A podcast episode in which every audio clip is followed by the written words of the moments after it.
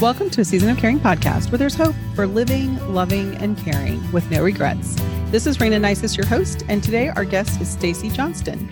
Stacey grew up in a dance studio family and has enjoyed the beautiful world of the arts all of her life.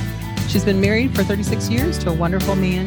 She's the mother of three and grandmother of four and a half, She owned and operated Applause Dance Studio for 30 years and spent 11 years in the adolescent and adult substance abuse and mental health profession as a family services specialist.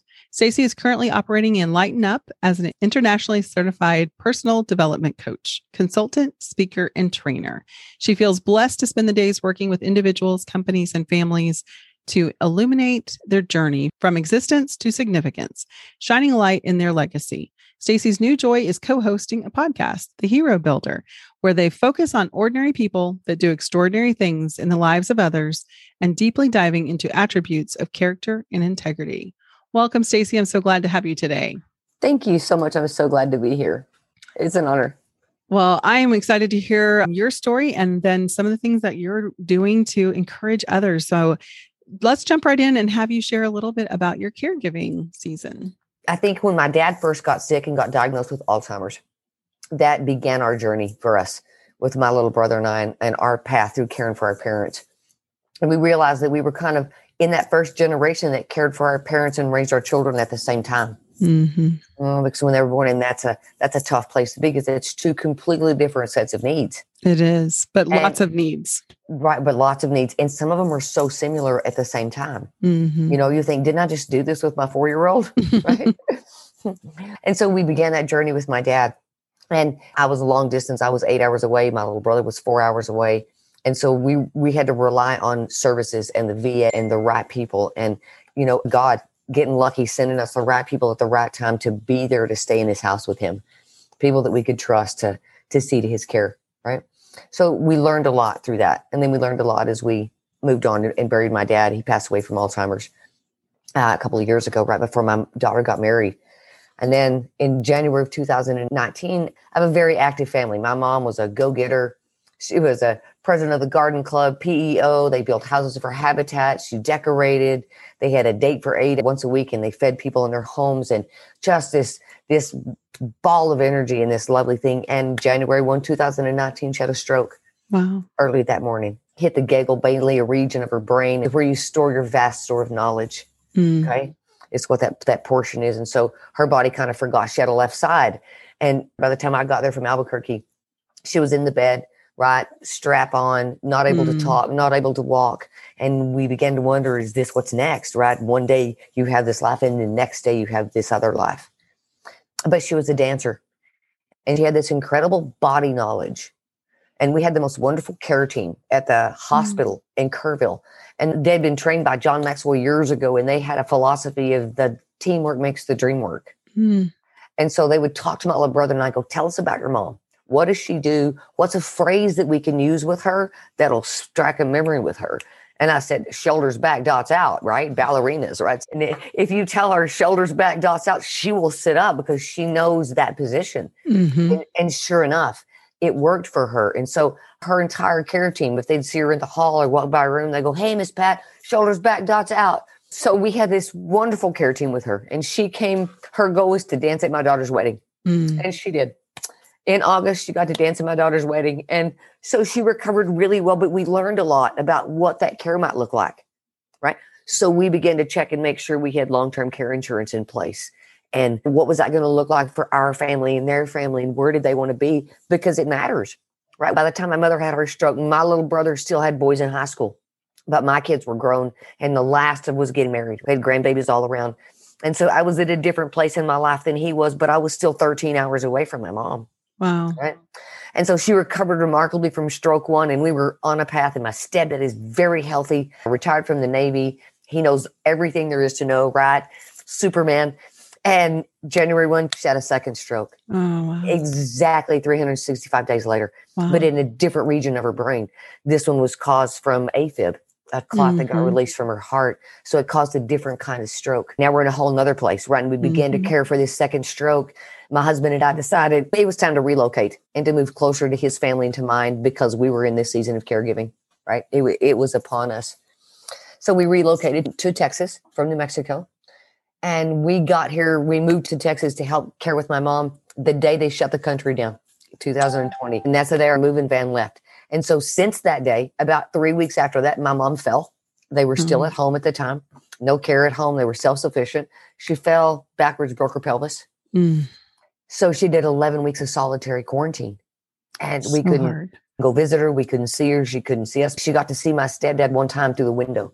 Oh, heartbreaking. And, oh, it was heart wrenching because we couldn't see her and we couldn't help her recover. Right. Mm-hmm. And she had had both strokes. So we had a little bit of brain injury going on at the same time, just for understanding. Right. Right. And what the doctor was saying to her and what we needed to hear, we couldn't always guarantee that those were the same. Right. And then we had COVID. So we couldn't go be there. Mm. We couldn't be a part of it. And so in the process of that, we sold their house in Kerrville. We packed her and my stepdad up, moved them to Abilene into an assisted living community in the same town where my little brother lived in 45 minutes from my new location. So now here we are ready. And then it became finding that care team.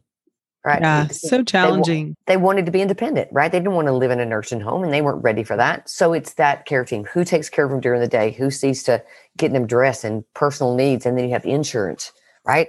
Insurance will only pay when they get to this certain level. But we don't want to be at this level of disability because right. we want to function. So where's that middle ground? and how do you meet it? And it's challenges you never think about, right? When mom comes to visit or you go home and, and hang out for a little while, that's one thing. But to see to the needs they've seen to for their own themselves their whole lives, and now they're asking you to do that, or you have an expectation to do that, it's you find yourself in a place of I need to learn. Mm-hmm. And if you don't humble yourself and recognize that one day that could be you, and my mother would care for me, right? do you make it harder? Yeah. Right. The longer you fight it and the longer you struggle with it, because it's painful sometimes because you see things and you remember things and you, have lived on that strength, right? You stood on those shoulders. Mm-hmm. It is so hard to make that change. I think one of the most challenging parts of caregiving is really emotionally.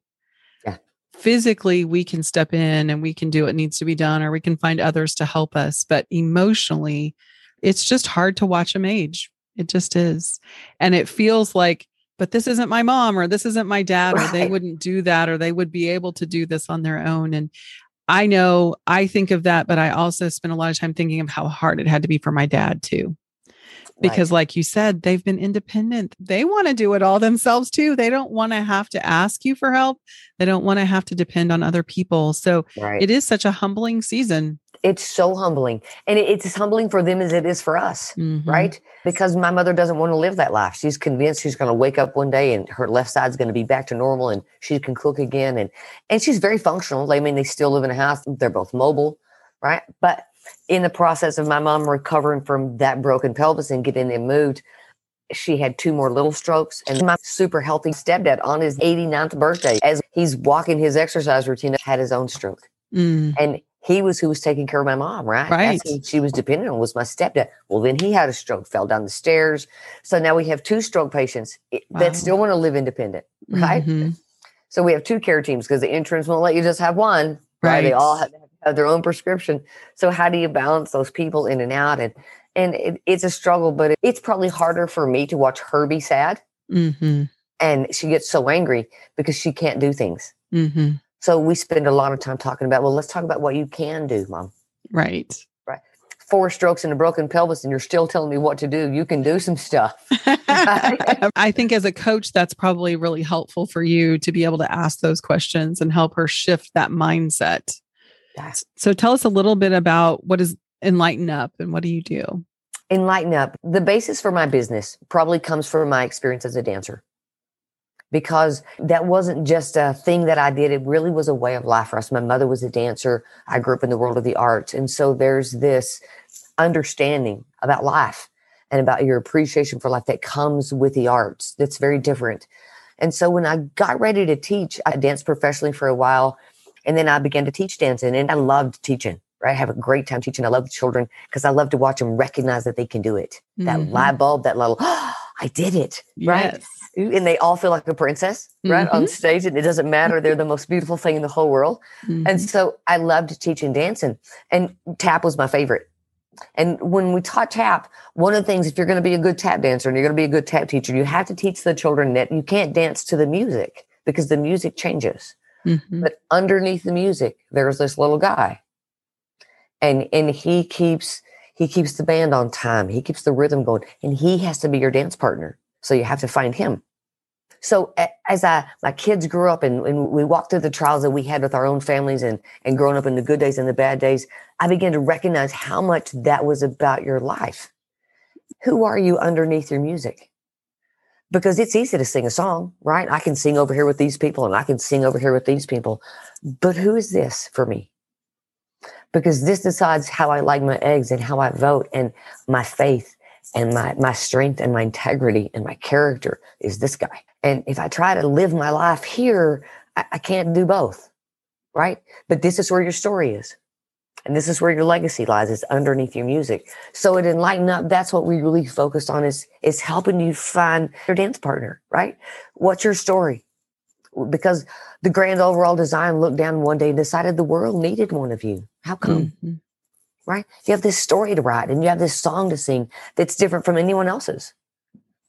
And if we're not careful, we've let our life, our parents, our caregiving, our children, our job, our social media status write our story for us. And we just get up in the morning and dress in the character with which they've laid out for us today. And then one day you look up and you go, wait a minute, this is my story, right? And you pick up the pen and you write your story because that's your legacy. How do you want it to read? What do you want people to say about you? What's the message that we live in the light they have? And until you light that path for yourself and enlighten your own wisdom to see that you're amazing, then you don't get to be the very best version of you. And the world deserves the best version of you. So many times in our caring season, I find people who lose themselves in the role, which is exactly what you were saying is that they get up every day and they do the to dos and they just lose their own joy, their own passion, their own identity. And it might be maybe they don't lose it. Maybe they never had it to start off with. Because I think oftentimes as caregivers, we just have a heart of service and we can easily lose ourselves in serving others and not truly know who our dance partner is and know how it is that our serving is it really an outflow of who we are or is it an expectation of what other people want us to do? And when we really find our dance partner, find our purpose, then it's an outflowing of who we are. They right. might be the same actions every day, but it comes from within. It comes from that heart of passion and of love and of service. Absolutely. And you can't get from an empty cup. If you if you never feed yourself and you never grow who you are and become bigger and more on the inside, then how do you continue to feed? How do you continue to serve? You have to learn that it's important to put yourself on your calendar. So many times, especially in that role as caregivers, I'm a parent, I'm a caregiver, I'm an employee, I'm a mom, I'm, I wear 14 hats in a day, mm-hmm. right? Who are you without any of those hats on? Because that person is important. That mm-hmm. person has a story to write, right? And we gravitate toward light we we look over here for this person's energy and we find this light and we feed on that and we go over there and we hover in that light and then it fades and then we get disillusioned and we think, oh, well, I was dependent on that light. I needed that. And so we just seek out another one. And we get tired seeking out that energy. And one day you recognize the light you need is right here inside you. And once you believe it's there, then you can turn it on. And then, like you said, these things that you need, what's next steps, they just come to you like fish to a light. Have you ever been night fishing? You ever watched anybody night fish? No, I'm not a fisherman. So I'm really not either. Okay. But I was at the lake with my children one weekend and the boys were all like, we're going night fishing. So they got on their jet skis and they took these little balls with them and they put batteries in them and turned them on and threw them in the lake and they glowed bright green. And from where we were on the bank within 10 minutes, you could see the fish just suck to these lights. Wow. Right. It was it was a cool experience, great for fishermen, right? But that's the same thing that we do. We gravitate that same way. And if you turn that light on that you have inside you, that gift that you got the moment the world decided you should be here, then those things that you need to fulfill you and to fill you up and to fill your cup and to help you serve, they'll come to you. But you got to trust the light. You have to realize when you're empty. I think sometimes we don't even realize we're empty, that we need to turn it on, that we need to find those things to fill our cups. It's so important in this season to just not wear the one hat, but to realize that you can serve in that role. Again, you can honor, you can love well, you can do all of those things, but they can't define you. Yeah, that's exactly right. You can have a family with four or five siblings, and there's four or five different levels of care or kinds of care that are involved in that. Mm-hmm. Right? Because they just they just bring their lens to the picture. And so the expectation that my little brother and I or my sister and I are going to care for my parents the same way is unrealistic on my part. Right. And, and why am I going to fight with my little brother over how he fixes dinner for them? Right. But you find yourself getting to that place going, now, wait a minute, I do dinner. Right. and that's where I think, even in understanding your care team, you have those professionals that you pay to be a part of it, but you have those family members that are a part of it as well. And really right. taking time to look at who has a passion for doing these things how can we just all work together it's not about one person doing it all and everybody else stepping aside but it's also not about one person taking over sometimes right. we want it our way and we don't acknowledge the gifts that other people bring into the picture so it's an important exa- point too exactly right and i think another thing sometimes that we don't take into consideration is how our parents feel in it Definitely. We worry about how we feel, right? Do I get along with these people? Did I like that lady? Right? it, it shouldn't be that. It's more important on how my mom and my stepdad, how do they get along with these people? Exactly. Do they feel safe? Do they trust them? Do they enjoy them? And so at the beginning, I know when we very first started, I caught myself going, oh, I didn't like her energy. And my mother would go, well, I think she was cute. right. And so I, right, we had to learn, okay, she's going to be hanging out with you, not me. Mm-hmm. So you tell me who you like, right? Who makes you feel safe? And and stepping back and giving them permission to still own their life. Mm-hmm. So important. We all want control, especially over our immediate life. I think one of the hardest parts about aging, why it's so hard to age gracefully, is because it is a process of letting go of control as it's required. And, you know, your mom and her stroke, boy, she lost a lot of independence. She lost a lot of passionate things that she loved to do. So, how do we let her do what she can do and still honor that for her? It's beautiful. Such a growing process, caregiving and yeah. figuring out how to have those relationships to support and love everyone around us well. But yeah. I love how you talk about the light because I do think that's important. We have to realize where we are and and really find what fills us up so that we can continue to shine. Yeah. So I know another one of your projects that you are really enjoying is the Everyday Heroes. So tell us a little bit about that. Well, you know, we're having the most wonderful time. The guy I co host with, Boyd Hallam, he's a wonderful man. He called one day and said, Hey, these people I work with want me to do a podcast, and there's no possibility I can do that by myself. Will you help me? And I'm like, Sure, let's do it. My grandmother always said I could be on the radio. Let's go for it. and so we just did. We had a guy that the, our third partner, the sponsor, name is Christian DeVries from Arizona, runs a program called the Athlete of Significance. And Boyd wrote a program called the Hero Builder. And the Hero Builder is a character and integrity growth program for children, ages two to grown-ups because included in the program is lessons for teachers lessons for parents on how to model character and integrity so when we started the podcast we started the podcast as the hero builder we really ran it by the premise of this program that he ran. The first 36 words that we did in our wisdom word for Wednesday were the 36 words out of the Hero Builder program, those attributes of character and integrity that we want to teach our children. How do you make character a verb in your life? And so that's where it all started. And then the Hero Builder kind of kept growing and kept becoming this life. And so we, in January, we rebranded and we let the Hero Builder come over here and have a life all its own. And we became everyday heroes because we've had the most wonderful time meeting the most fabulous people from all over the world. I've been to Jerusalem, Australia, Perth. I'm going to the Netherlands, and I don't ever have to leave my living room. Having the most wonderful time. But there are the most beautiful people all around the world that do the most beautiful things to serve other people and bring hope. If they never get a chance to talk about how do we know, right? But those people are also inspired by someone. So there is a hero out there for somebody. This person, this this everyday person that came into their life and did something extraordinary for them.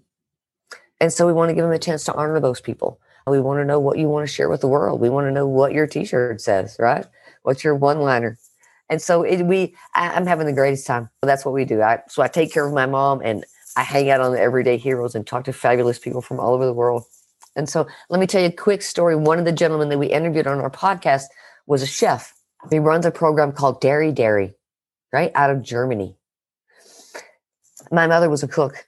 She was a fabulous cook, and she had a, a thing called the Date for Eight, and they, she and these group of eight couples they cooked for each other and good gourmet food, and they did it for years. Well, when she had her stroke, she wasn't able to be in the kitchen because she couldn't use that hand, and she misses cooking. So this program that these fabulous people run from this program, we got to have a virtual birthday party for my mom. Oh. 84 years old the other day. We invited three of her friends that she cooked with that she hadn't seen since she fell in over a year on a Zoom call with a chef. And he walked us through beginning to end, preparing her birthday dinner until we plated it it was the coolest birthday for her because she got to cook and not cook, right? She got to cook right. with her friends. I prepared the food. She got to visit with her friends and be there. We all ate the same dinner. I'm sorry. That's beautiful. I love uh, that. It was so cool. So there are beautiful people out there doing great stuff. And if everyday heroes can bring that out and bless a birthday, change a life, light a candle of hope for somebody, that's what we want to do even as caregivers, it's those opportunities to find a way to modify yeah. and deal with what we've got right. right. here and right now and still bless each other. And that's was such a blessing for her to be with those special people. But oh, how amazing for you yeah. to be a part of that and to instigate that and bring them together in that special way. That's so just amazing. So fun. So yay the podcast. I love it. We are having yeah. the most wonderful time. Podcasts are a lot of fun. We get to meet amazing people. I love to be able to bring different stories, different caregivers to our listeners so that they can realize that they're not the only one in this season and that they can learn from different things different people are doing. So thank you for being a light for our listeners and helping them to see some different ways of maybe engaging in their caregiving as well. Absolutely. Thank you. It was such a joy, and such a pleasure to be here. Thank you for your time and for what you do and for giving people permission to feel how they feel and to get to walk it a good way. So thank you. Thank you. Thank you, listeners, for joining us today. And just a reminder a Season of Caring podcast is created for the encouragement of family caregivers. If you have legal, financial, or medical questions, be sure to contact your local professionals and take heart in your season of caring.